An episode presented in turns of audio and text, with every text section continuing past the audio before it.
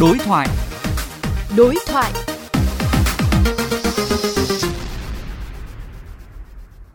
Thưa quý vị, sau vụ tai nạn xảy ra trên đại lộ Thăng Long, Hà Nội khiến một phụ nữ tử vong khi đi xe máy ngược chiều trên làn đường dành cho ô tô, câu chuyện xe to phải đền xe bé lại được khơi dậy và thu hút sự chú ý đặc biệt của dư luận. Vì sao tồn tại tình trạng này? Do vướng quy định của pháp luật hay do việc thực thi pháp luật chưa nghiêm? Phóng viên Quách Đồng đối thoại với ông Lê Hồng Sơn, nguyên cục trưởng Cục Kiểm tra văn bản quy phạm pháp luật Bộ Tư pháp về nội dung này. Thưa ông, vì sao vẫn tồn tại tình trạng xe to đến xe bé? Tồn tại tình trạng đấy à? Các cái thực thi pháp luật kém. Đúng nguyên tắc là ai sai người phải chịu trách nhiệm. Pháp luật thì xác định rõ rồi, xe máy mà vào đường cao tốc thì đương nhiên là sai rồi vi phạm pháp luật thì làm sao mà có cái chuyện để xoay ra cái chỗ xe to với xe bé cái đấy không chấp nhận được gốc của nó là cái nhận thức về thực thi pháp luật, nó đúng. Nếu trường hợp như thế thì rõ ràng người ta phải quy sang một cái việc khác, đó là hành vi vi phạm pháp luật ở chỗ biết mình sai, mình bắt đền mình lấy tiền người ta thì đấy là hành vi chiếm đoạt tài sản của người khác rồi. Thì mình xử lý không đến nơi đến chốn. Cái đấy là phải xem là cái trách nhiệm của cái anh thực thi pháp luật, áp dụng pháp luật ở đây như thế nào. Xã hội không cho phép như thế.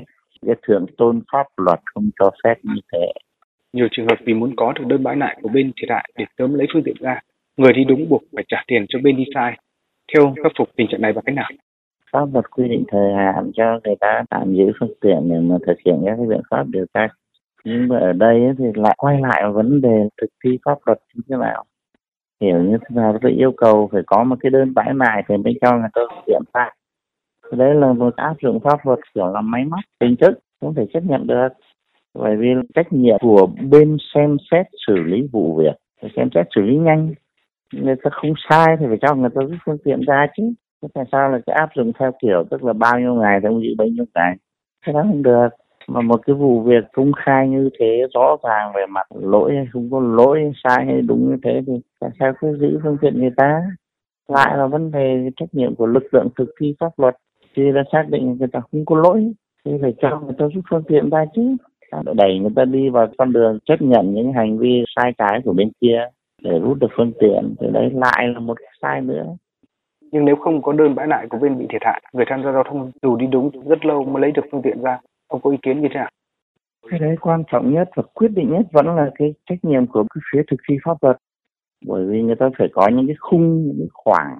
Ví dụ như tạm giữ tài sản thời gian lâu nhất đó là để phòng ngừa trường hợp khó khăn phức tạp để tạo điều kiện cho bên cơ quan thực thi pháp luật người ta có đủ điều kiện là người ta xác định được cái, cái lỗi hành vi cái trách nhiệm của người điều khiển phương tiện.